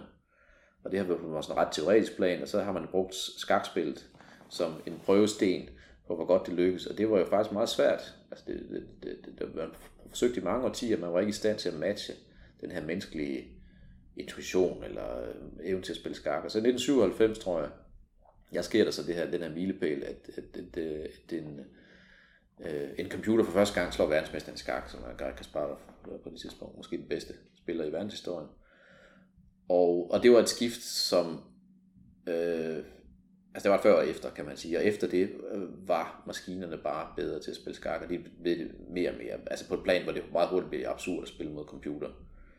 Øh, og der kunne man så sige, hvad, hvad skete der så ved skakspillet øh, ved det? Øh, opgav man det så bare? faktisk er det jo interessant nok vist, at det lever i bedst velgående, og at folk stadig er meget interesserede i at se mennesker spille mod hinanden. De må selvfølgelig ikke bruge hjælp fra computeren under partiet, men det er en meget integreret del af deres øh, træning eller øh, erfaringsindhentning at, at interagere med computer. Så, de sidder, så man, hvis man er professionel skakspiller, så må man sidde uh, med sådan et meget stærkt computerprogram, som man vil spørge til råds, eller udforske forskellige åbninger med for eksempel, og, og blive inspireret af, og så man skal også vælge at divergere fra nogle gange, fordi den anden stormester sidder også med samme program, øh, og får de samme løsninger, øh, så, så for at det ikke skal bare blive en konkurrence om, hvem der kan huske de her ting bedst, men for hvem der faktisk spiller bedst, så skal man afvige. Hmm. Øh, så, så på den måde er det jo blevet sådan en, en, en, en hybrid sport, altså det menneskelige, den menneskelige kommunikation er stadig i centrum, men, men computeren bliver sådan en integreret del af, af sportsgrenen. Øh, og, og, og måske er det sådan lidt et, et forvarsel fra til 20 år, altså hvor, hvor, hvor mange andre dele af samfundet er, er kommet nu. Det er jo meget aktuelt med den her chat GPT, som, mm. som alle folk taler om lige i, i de her de her måneder, øh, hvor, hvor den er gået ind på områder, som vi troede var vores, som, som ikke ville kunne matches. Altså, øh, fordi vi har godt vidst, at mennesker jo var fysisk svagere end mange andre organismer, og vi var ikke så stærke som maskiner, så, men vi havde jo den her, vi havde den her intelligens på, på de højere kognitive funktioner. Ja. Men så viser det sig, at, at, at sådan et øh, sådan et kunstig intelligenssystem jo faktisk kan lave øh, ting, som vi ikke havde troet muligt for bare, jeg havde i hvert fald ikke troet det, for et par år siden, i forhold til at lave komplekse tekster og kan man sige menneskelignende sprog i hvert fald, øh, problemløsning. Øh, PowerPoint-præsentationer. Ja, ja, ja, simpelthen, ja, for eksempel, ja, jeg skal til at i gang med det selv, fordi ja. det er nok lidt, ja, øh, der kan jeg spare meget tid sikkert. Øh, og, og en ting er, kan man sige, de her praktiske ting, jamen, så bliver det nemmere at, at lave et foredrag, eller sådan noget, vi lige kan lave talepapir for en, men det er jo mere den principielle ting med, at mange af de arbejdsfunktioner, som vi har, hvor vi har tænkt, øh, at, at dem, der var udsat, det var dem, der lavede manuelt arbejde. Nej, det er, sådan som det her, det er faktisk øh, dem, der laver mere kognitivt arbejde, jurister for eksempel, eller folk, der sidder med økonomiadministration og sådan noget, hvor man kan sige, det, det kan måske gøres lige så godt, mm. eller, eller virkelig snart bedre og meget billigere af sådan et system. Og hvad, hvad så tilbage? Hvad har, hvad har vi, hvad har vi af menneskelig intelligens, som, som, som ikke? Altså hvad skal vi så lave? Øh, så det, det synes jeg er jo en meget aktuel udfordring, som også, øh, som også taler ind i, i hele det den kognitive forståelse. Det er selvfølgelig noget, som, som alle mulige videnskaber skal forsøge at besvare det her spørgsmål. Men kognitionspsykologien har også noget at sige om det. Øh, det, det bliver den i hvert fald nødt til at have. Mm. Og jeg forestiller mig lidt, hvis det er optimistisk, at det bliver lidt ligesom øh, som i skakverden, hvor det, hvor det bliver også noget, man tager ind i forskningen. Altså, at man, hvis man skal sige, den her det her paradigme, hvor vi har taget folk op i laboratoriet og testet, det har vi så kunne gøre på 40 personer eller et eller andet, fordi det er jo ret sådan, arbejdskrævende. Så har vi fået en vis mængde data ud af det. Den vil måske blive erstattet med, med måder, hvor vi indsamler meget, meget store mængder af data, og har så også øh, de her øh, kunstig intelligensnetværk til at, til at analysere og strukturere dem for os. Og så er der forhåbentlig stadig en plads til, at vi sidder og vurderer, altså strukturerer undersøgelsen mm. og fortolker den på et eller andet plan altså supplere det, men det kan godt være, at det vil blive, kan man sige, et, et, et samarbejdsredskab, som forhåbentlig stadig giver en plads til, til en menneskelig, menneskelig bedømmelse og aktivitet. Måske også giver retning, fordi jeg tænker, at den er rigtig god til at producere, men der er vel også, øh, den har for det første brug for at vide, hvilken retning den skal gå, øhm, og noget jeg kommer til at tænke på, det er i forhold til, lad os tage intelligens. Ja. At en måling af en intelligens, både hos mennesker eller hos dyr, kræver jo, at de skal arbejde hen imod noget. De skal udføre en opgave. Ja. Og hvis ikke, at der er en, en retning eller en motivation, altså for at gøre det. Lad os sige, ja. at det er en fugl, der skal spise noget mad, der er inde på bur, den skal trykke på et håndtag. Men hvis ikke der er motivation for at, at løse den opgave, så vil den jo ikke kunne producere et resultat, der er bedre end tilfældet. Fordi Nej. den vil slet ikke gå efter at lave den opgave. Nej. Så ligesom at mennesker og dyr er retningsbestemte i deres ageren, så skal ChatGPT jo også øh, styres i en retning for at producere. Det er i hvert fald min oplevelse af det. Ja, det skal den jo være, som jeg forstår det nu. Ikke? Altså, den, ja. den, den er jo reaktiv på den måde, at den svarer på spørgsmål.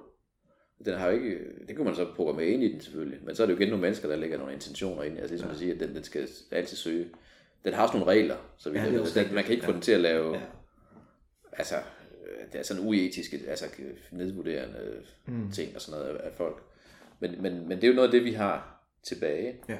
Men det er jo ikke, fordi det ikke kan puttes ind i sådan et system. Nej. Altså, det er jo, det er jo et spørgsmål om programmering eller, eller struktur. Ja. Ja, det er også rigtigt. Ja. Så det er jo et spørgsmål, hvad der bliver tilbage. Altså, mm. kan man, hvor, hvor, så er vi måske oppe i de der, ja, det ved jeg ikke, hvor, altså sådan bare skud for hoften vil jo være, at, at at, noget af de, der, de sociale processer, forståelse af andres intentioner, der vil vi stadig have en fordel. Øh, altså vi er bedre til at forstå mennesker, fordi vi selv er mennesker, end en, en computer vil være. Mm. En computer kan imitere den måde, vi taler på, men, men den sociale forståelse, der er der forhåbentlig stadig et stykke, det er ikke sikkert, at vi, altså et uendeligt gap deroppe, men, men det er sådan et af de områder, hvor, hvor jeg vil gætte på, at, ja. at, at vi stadig vil have Øh, og som psykologer, det er jo så meget godt for lige for vores faggruppe, men, mm. men og så kan der være andre områder, hvor vi bare skal indstille os på, øh, også som forskere, ikke at vi bliver arbejdsløse, men at, at, at noget af det, vi har været vant til, at vi, sidder skulle lave, altså analysere data og finde mønstre i det og sådan noget. At, at der kan vi måske i hvert fald starte med at spørge computeren, hvad for mønstre ser du i de, alle de her data? Og så kan man så tage sin teoretiske viden. Men, men i virkeligheden, ved den, altså ja, vi, vi må se, hvor, hvor hurtigt det går, hvor langt det kommer, fordi det her med at integrere det teoretiske forståelse, som jeg, tænker, det, jeg, har, jeg forstår det, jeg har jo læst om det i 25 år, om neuropsykologi, så jeg har en masse baggrundsviden, jeg kan fortolke, når der kommer et eller andet op.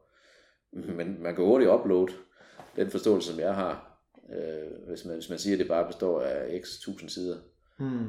øh, artikler øh, ind i sådan et system, og så, så, har den den, så har den den baggrund, og den kan huske det bedre, end jeg kan. Ja. Så det, det er et rigtig godt spørgsmål, og også lidt bekymrende. Ja. Spørgsmål, ikke bare sådan på personlig plan selvfølgelig, men, men i det hele taget, altså hvad, hvad, for plads er der til mennesker, når vi nu altid har ment, at det vi var, det var en kognitiv art. Altså det var det, var vi jo gode til. Og, og så er der pludselig nogle områder, ikke bare sådan nogle øh, trivielle, basale områder, men nogle ret sådan, centrale områder, hvor man vil sige, der, der er der noget, der sådan, er sammenlignet med os. Mm. Vi har selv skabt det, så vi kan selv måske styre, hvad det skal. Måske, måske ikke.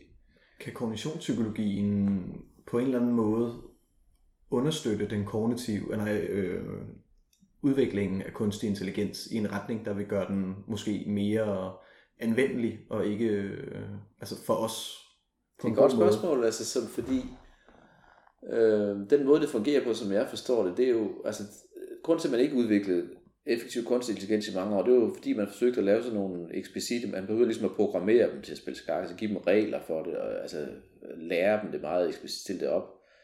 Og, og det var ikke, altså det var ikke nok til noget, der er så komplekst som skak, og slet ikke sprog. Men, men der var det virkelig mere effektivt, det er de der selvlærende øh, processer, hvor man i virkeligheden øh, bruger feedback, altså lad, den, øh, lad sådan en maskine for eksempel spille mod sig selv 200 millioner gange skak, eller, eller kigge igennem 3 milliarder tekststykker, og så bare konfigurere sit netværk, så det bliver rigtig effektivt til sidst. Mm. Og man ved i virkeligheden ikke, det er sådan lidt en black box, hvorfor, hvorfor den er så effektiv.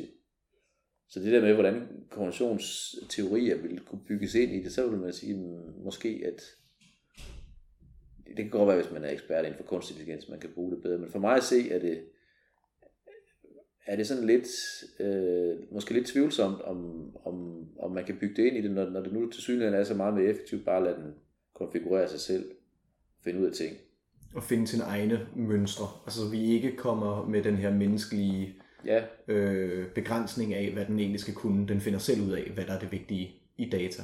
Ja, ja det bliver meget mere empirisk. Ja. Altså kan man sige, at vores øh, forforståelser vil ikke stå i vejen. Altså, hvis der er skakken igen som eksempel, så er der jo omkring 200 års øh, kulturel udvikling og litteratur omkring øh, principper for skakåbninger og slutspil og så videre, som man plejede at bygge ind i de her skakspillende programmer. Og da de så blev bygget ind, og de så blev tilpas stor computerkraft, så var det der, hvor de kom over det menneskelige niveau. Men, men det seneste, der er sket, det er jo, at, at man har sat sådan et, øh, et system til bare at spille med sig selv. Altså uden nogen form for, altså slet ikke brugt de her 200 års udvikling. Og, og virkelig har han jo fundet mange af de ting, som man fandt. Øh, altså kollektivt, millioner af mennesker har siddet og arbejdet sig frem til gennem de her mange år. Og så fandt nogle ting, som ingen havde tænkt på. Mm. Og heller ikke dem, der havde programmeret de andre Ja. systemer. Altså, så den, den, altså, den gik simpelthen ud over vores forståelsesramme. Ja. Og det er jo fascinerende, men også lidt uhyggeligt. Øhm, Og er det et problem, fordi nu, altså kognitionspsykologien udspringer jo af, eller øh, gjorde opgør med behaviorismen, som der tænkte mennesket som den her sorte boks, hvor Ja. at vi kunne måle adfærden, vi havde ikke nogen øh, kvalificeret bud på, hvad der skete inde i menneskene, og det var heller ikke vigtigt, det var adfærden, der var vigtig. Ja. At det er som om, vi er på vej tilbage nu, til at vi accepterer den her sorte boks. Øh, vi ved ikke, hvad der sker i kunstig intelligens, men outputtet er faktisk brugbart. Er det et problem? det kommer an på, hvad man vil forstå. Og det er selvfølgelig et problem, hvis man gerne vil forstå, hvordan... Det, det, kan, det ved jeg ikke, om folk er eksperter i kunstig intelligens, synes, det er et problem for dem. Men jeg kan sige, det, det henter jo ikke, at vi stadig forstår menneskers. Altså mennesker er jo ikke en black box. Mm. På den måde. Der er vi jo faktisk kommet ind i det black box med konventionsteorien, så vi har stadig teori om den. Vi, vi kan så bare ikke nødvendigvis bruge de teorier på at forstå den nye form for intelligens, som er Ja. kunstig. Ja. Det er ikke... Det er, det er et spørgsmål, altså man kan måske også bruge sådan, på en helt generelt plan som begreb som hukommelse og opmærksomhed. Jeg selv arbejdet med, med folk fra datalogi, som har forsøgt at implementere opmærksomhed, for eksempel i, i kunstige syn og sådan nogle ting. Mm. Øhm, Så, så på, det plan kan man måske godt øh, have en vis inspiration, men jeg ved ikke, men det er jo mange år siden, så jeg, jeg, har lidt fornemmelsen af, at feltet måske vil løbe fra den slags ting, uden at, uden at jeg ved det sådan helt, helt sikkert. Øhm, om det er et brud. Det er, der er i hvert fald kontroltab i det. Mm. Altså i forhold til, at man faktisk ikke ved, hvordan de, man kan se, at de er enormt effektive, man ved faktisk ikke, hvorfor de er så, og i virkeligheden ved man heller ikke præcis, hvor effektive de er. Ja, det er jo Fordi det er sådan en blok, altså det der med at runde tingene løbe løs. Ja. Øh, og, og så kan vi stå med vores viden om, om mennesket, men hvis hvis vi pludselig skal også skal lære noget om, om noget andet, jamen, men, men så skal vi nok øh, spørge en, øh, en, en ekspert i kunstig intelligens, hvis ja. man skal have svar på det. Altså, ja, jeg har kun bekymringen. Ja. sige. Hvad så med kognitionspsykologien, altså i forhold til at inddele den menneskelige psyke i de her forskellige øh, dele og kunne få en mekanicistisk forståelse af den? Altså er det også noget, som man skal være varsom med? Altså jeg tænker umiddelbart Ja. sådan med afhængighedsskabelse, øh, spilfirmaer ja, og sådan noget, der ligesom Ja. anvender øh, kognitionspsykologisk viden, og for den sags skyld også socialpsykologisk viden til at, ja. at gøre folk øh, måske imod deres vilje ondt. Og det er jo, Ja. det er jo sådan nogle etiske ting, hvor at, Ja. altså, er der noget, man skal være opmærksom på i kognitionspsykologien, når man arbejder kognitionspsykologisk? Om, om den viden ligesom kan misbruges, øh, jamen det, det kan jo helt oplagt, det sker jo allerede nu, vil jeg sige. Altså det er jo øh, ikke nødvendigvis alt muligt af det, vi laver, men, men især, især de her ting, som har at gøre med, med afhængighedsskabende ting, og ting, der fanger, ja, fanger opmærksomheden og fastholder og sådan noget, hvor, hvor man jo har folk, der ved noget om det til at sidde mm. i nogle af de her store tech-selskaber og implementere dem i programmerne, så, så man får nogle ting, som, som jeg synes, og de fleste andre nok også synes, altså er ret u... altså fra vores synspunkt, måske ikke for firmaet, men for, for alle brugerne og børnene. Ja. er meget uheldige. Ja. Hvad kan man gøre ved det? Altså man kan, ja, man kan, man kan jo gå ind sådan samfundsmæssigt, det er jo så ikke så psykologisk, altså at regulere på det måske, hvis man kan det, og så kan man jo være opmærksom på det, så man kan komme som kommissionspsykologi komme ud og gøre opmærksom på, Mm. jamen der er jo de her afhængighedsskabende ting, når man, når man giver belønninger med, med den og den frekvens, og, og så videre, og så videre. Øhm, og det bliver, og man skal også dokumentere nogle af skadevirkningerne. Ja. Det er jo også noget, man bliver mere interesseret i en senere år. Altså det her med, altså den her generelle bekymring om, at har børn svært ved at fastholde opmærksomhed lang tid på noget. Ja. Der er masser af ideologi og etik ind i det også, men, men kognitionspsykologien kan jo godt give et eller andet sådan fagligt grundlag for, for noget af det. Så det synes jeg også er en, et, et, et område med stor samfundsmæssig relevans, hvor, Mm. hvor kognitionspsykologi har noget at byde ind med. Øhm, og desværre måske også har budt ind med på den måde, at, at, at nogle af de ting, vi har lært, kan jo godt anvendes til, anvendes til at manipulere folk. Mm. Øhm, Min øh, podcastmarker Gustav har sådan, nu bliver det bare lidt frit, men han har sådan en, øh, hvad kan man sige, et ordsprog, hvor han siger, hvis noget kan blive brugt til noget godt, kan det oftest også, og hvis det er effektivt til at gøre gode ting, er det oftest lige så effektivt til at gøre modsat negative ting. Altså hvis du har Ja. en viden om, for eksempel, hvordan øh, folks opmærksomhed virker, jamen så kan man hjælpe dem med at prøve at fokusere deres opmærksomhed, hvis de har problemer med det, ja. mere effektivt, men til gengæld kan man også misbruge det til at få dem til at være opmærksomme på det, man godt kunne tænke sig at have. Ja. Øh, Jamen det tror jeg er helt rigtigt. Altså, og det, det er jo sådan generelt for, ja, for videnskab i det hele taget, Mm. mm. at viden, at viden er jo sådan tvækket. Så er afhængig af, hvem der bruger det. Det er jo meget svært at stoppe sådan noget, fordi det er jo meget offentligt. Altså vi publicerer vores Ja. resultater. Det er jo sådan, videnskaben skal fungere. Det har altid gjort det. Ja. Og det er jo meget svært, at, at, at nogen ikke øh, vil tage den viden og, og, og forsøge at misbruge den. Ja.